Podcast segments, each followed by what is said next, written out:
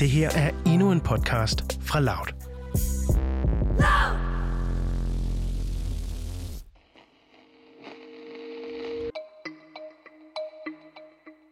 To dage efter en kvinde forsvinder på vej til en legetøjsbutik, bliver hendes baby fundet i en motorvejsrabat i udkanten af Ecatepec i Mexico.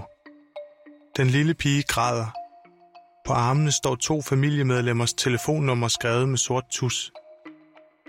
Carlos Mata hører om forsvindingen før politiet.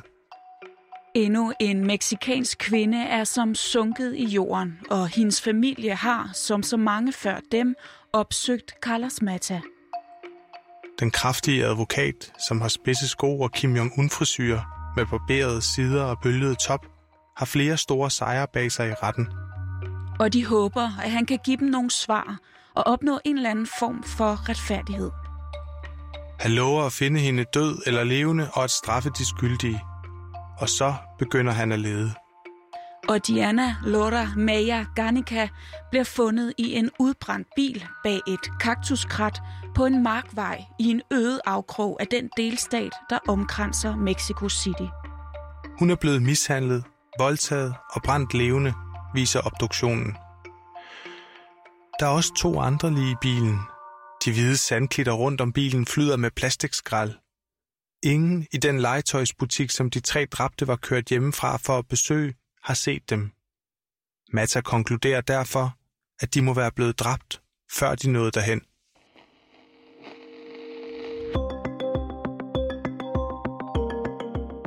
Det her var den sag, som den øh, noget utraditionelle advokat Carlos Mata arbejdede på, da journalist Magnus Boding Hansen, som du lige hørte, mødte ham for første gang i Mexico.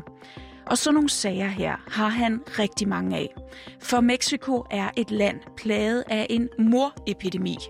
Og det er faktisk ikke kun Mexico, der er det. Det er hele Latinamerika. Hver fjerde minut er der således nogen, der bliver dræbt i verdens absolut mest voldelige verdensdel. Det er over 15 mor i timen, 367 mor om dagen, 2.574 mor om ugen og 134.174 mor om året. Men hvorfor? Hvad er forklaringen? I Udsyn i dag skal du møde Magnus, som i sin nye bog forsøger at løse mysteriet om Latinamerikas mange mor. Og Carlos, han er måske en af nøglerne til at forstå det hele.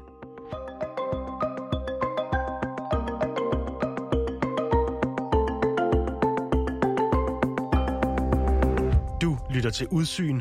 Din vært, Christine Randa. Det er jo en universel fortælling i, i Latinamerika, at man, at man starter med at gøre noget dårligt i det godes tjeneste, øh, men stadig ligesom med det gode for øje, og så taber man sig selv et eller andet sted i processen. Altså det kender vi jo fra øh, de store øh, fangefagforeninger i Brasilien, som startede som sådan nogle, som sådan nogle halv øh, gode initiativer, men som endte med at blive Brasiliens største og vigtigste bander. Man kender det fra, fra FARC i, i Colombia, oprørsgruppen, som i starten øh, ville gøre øh, det gode for de fattige bønder, og så skulle man bare lige bruge lidt penge til at finansiere kampen, og så solgte man noget kokain, og så tog øh, det ene skridt det andet, og så endte man med øh, at blive stor eksportør af kokain. Øh, så, så der er altså sådan et søndefald, der sker, øh, når man sætter sig ud over øh, moral øh, i det gode øh, tjeneste, som også var på spil øh, med ham. Og når journalist Magnus Boding Hansen her siger ham, så mener han Carlos Mata, som Magnus fulgte on and off over de fem år, hvor han boede og rejste i Latinamerika som korrespondent for Weekendavisen. Fra 2015 til 2020 besøgte Magnus steder i Latinamerika, hvor de fleste nok ville forsøge at holde sig så langt væk fra som overhovedet muligt. Et af de steder er byen Ecatepec, en slumforstad til Mexikos hovedstad Mexico City, og en by, eller den by, hvor Carlos Mata altså er advokat. Når man går rundt i, i Catepec, øh, så ligner alle steder gerningssteder. Altså det er sådan noget med øh, fabrikshaller øh, uden vinduer og motorvejsrabatter øh, med øh, kartelgraffiti på. Øh, der er næsten ikke nogen kvinder, der går alene rundt. Der er sådan en spildevandsflod, Rio del Remedios, som løber øh, rundt øh, langs nogle af hovedtrafikårene øh, i byen, øh, hvor der er blevet kastet så mange lige øh, i gennem tiden, øh, at da man på et tidspunkt øh, trawlede den øh, fra kommunens øh, side, altså så fandt man så mange knoglerester fra dyr og mennesker, øh, at, at man ikke har gjort det igen, fordi det var simpelthen for uoverskueligt efterforskningsmæssigt at prøve at rydde op i. Førhen blev byen kaldt for Ekatepunk. Punk, fordi alle lader til at gøre præcis, hvad der passer dem. Nu kalder både byens egne og dem inde i hovedstaden, som aldrig våger sig herud, den for Ekateror. For terror betyder frygt på spansk. Og her kender alle et offer. Og der hersker en synlig længsel efter superhelte. De lokale, de kalder der også Carlos Mata, altså ham advokaten, for den her bys Batman. Det gør de ikke kun, fordi han har en kæde om halsen med en lille Batman-figur i, og fordi han har superhelte i plastik stående på hylderne på sit kontor, hvor væggene er nøgne, og der lugter eddikeagtigt af rengøring, og hvor der ligger joysticks, hovedpinepiller og et moderne AK-47-gevær med snigskyttesigte på hæve sinkeskrivebordet. Hans kælenavn kommer også af, at politiet i Katepec ikke er til at stole på.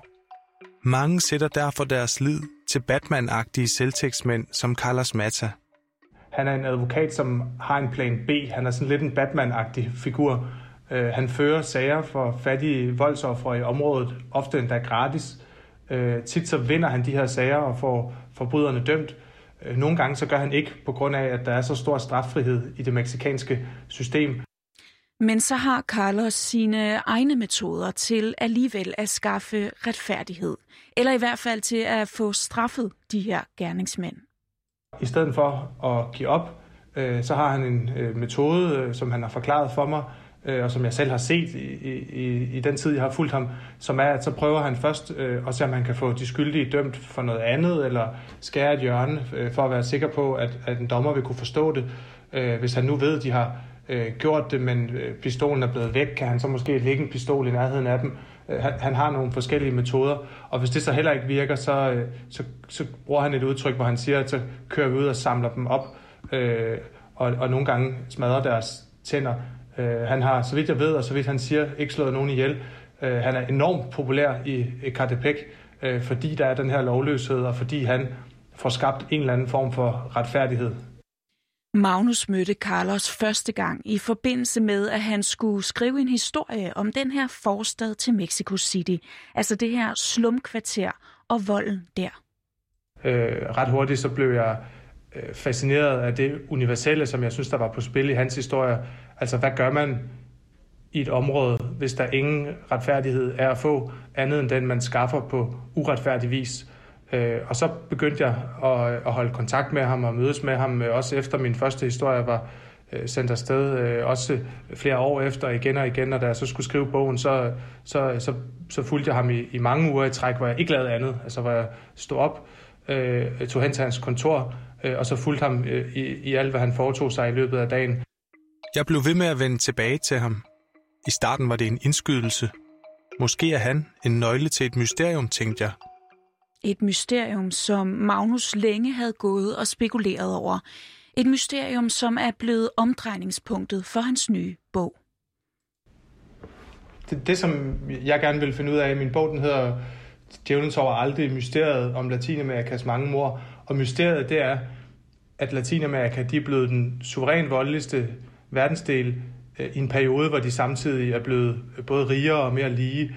Øh, så, så, så meget af det, man troede, øh, fik volden til at gå væk. Det, det er altså sket i øh, Latinamerika, øh, og alligevel så er de blevet øh, voldeligere. Øh, og, og hvor volden i, i det forrige århundrede, som jo er meget velbeskrevet i Latinamerika, var meget ideologisk. Det var øh, liberalister mod socialister, øh, imperialister mod frihedskæmpere. Der var noget på spil.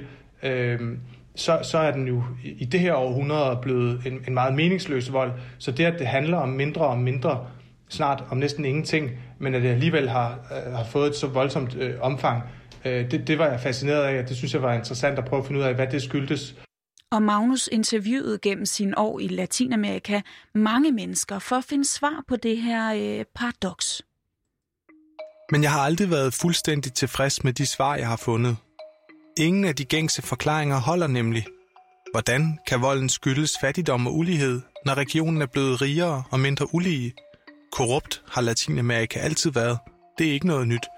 Og narkoen, den smules ud herfra i samme mængder som for et halvt århundrede siden. Kampene mellem de kriminelle om at kontrollere smuleruterne er heller ikke nye.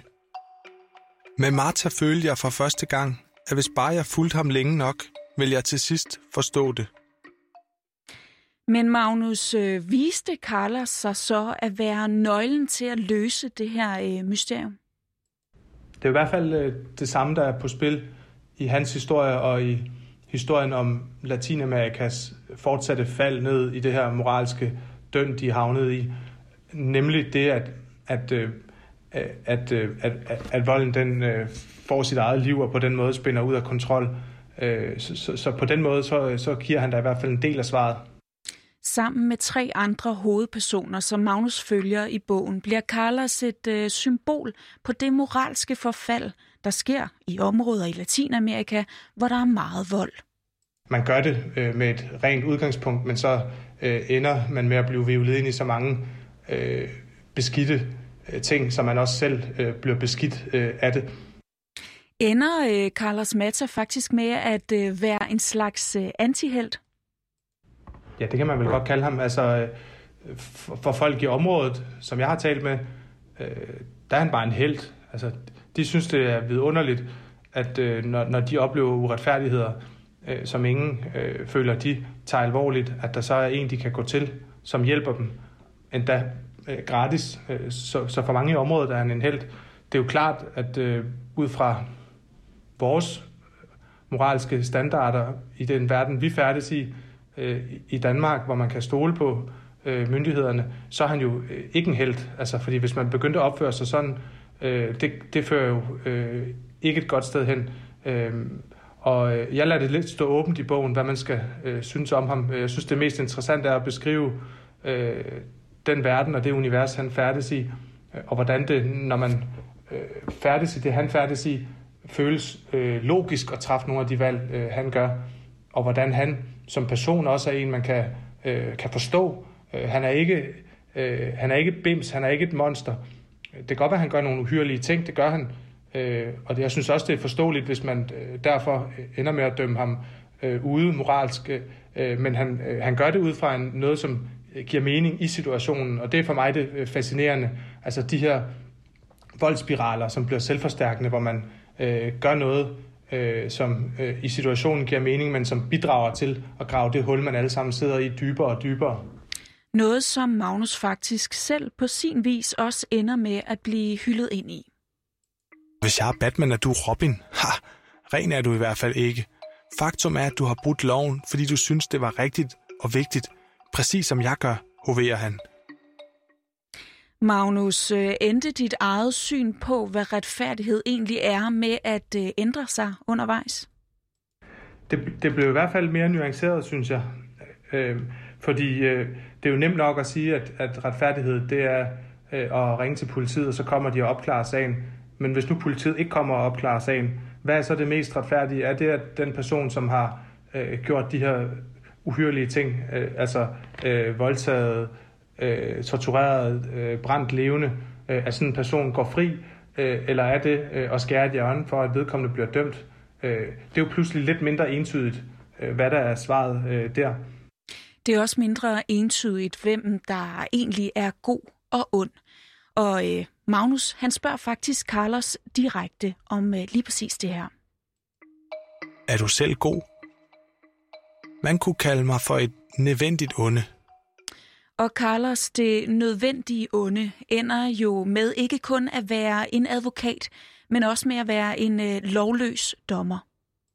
Øh, Carlos Mata, han, han, han tillader sig jo at træffe nogle valg om, om, øh, om, om, om liv og død, og om folks øh, skæbne, og sætte sig ud over loven i et eller andet øh, omfang.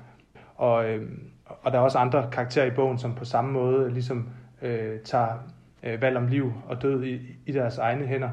Øhm, og, øhm, og den pointe, jeg har i bogen, øh, er, at, at, at det øh, ikke tilgives øh, af situationen, men det i høj grad forklares øh, af situationen. Og det interessante det er at prøve at forstå, øh, hvordan de her situationer opstår. Magnus, øh, lige her til sidst. Hvad var egentlig det mest overraskende eller chokerende for dig, da du dykkede ned i det her mysterium om Latinamerikas mange drab?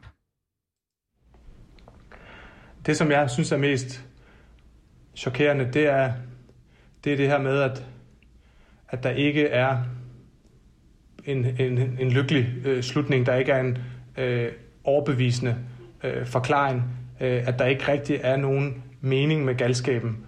Øh, altså at de øh, dør i hobetal stadig i Latinamerika flere end nogensinde, selvom at de ikke rigtig længere dør for nogen sag. Altså det gør det jo øh, deprimerende, øh, og det gør det også til, til den her øh, mere øh, sådan urmenneskelige fortælling, netop fordi nogle af de handlemønstre, der opstår, øh, minder om noget, som man kender fra sådan en primitiv øh, naturtilstand.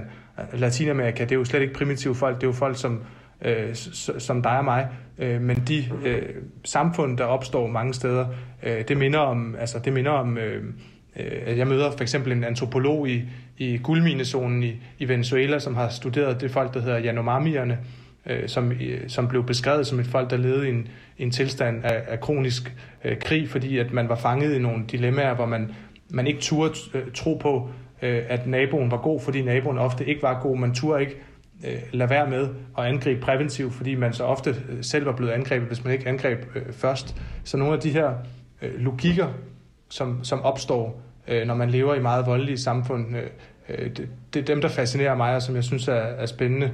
Øh, netop det her med, at man ikke vælger mellem øh, det gode øh, og det onde, men man vælger ofte mellem øh, øh, at, at føle sig til grin, øh, blive kørt over, øh, blive jordet og trynet, eller selv øh, at begynde øh, at blive lidt ond, typisk i starten, øh, på en måde, som er nem at forklare og forsvare over for sig selv, øh, men så øh, med tiden måske på en mere øh, grundlæggende måde. Så det øh, forfald menneskeligt, der sker, når man, når man er i sådan et miljø, hvis ikke man er meget stærk, hvilket mange af dem, jeg har mødt derovre, og også en anden af hovedpersonerne i bogen øh, er, øh, så, så bliver man opslugt af det.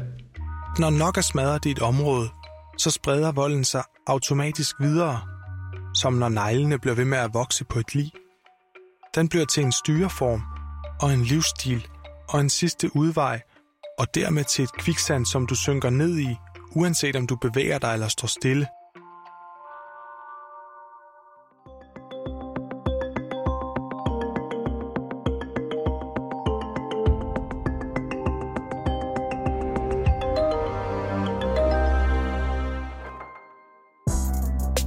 Det her var en aktuel podcast fra Loud. Hvis du godt kan lide at følge med i samfundsdebatten, men ikke kan holde ud og se debatten på DR2, så prøv i stedet vores debatprogram, Touché. Her tager Cecilie Lange og Kevin Sakir aktuelle emner op på en nysgerrig og undersøgende façon. Søg på Touché, der hvor du finder din podcast.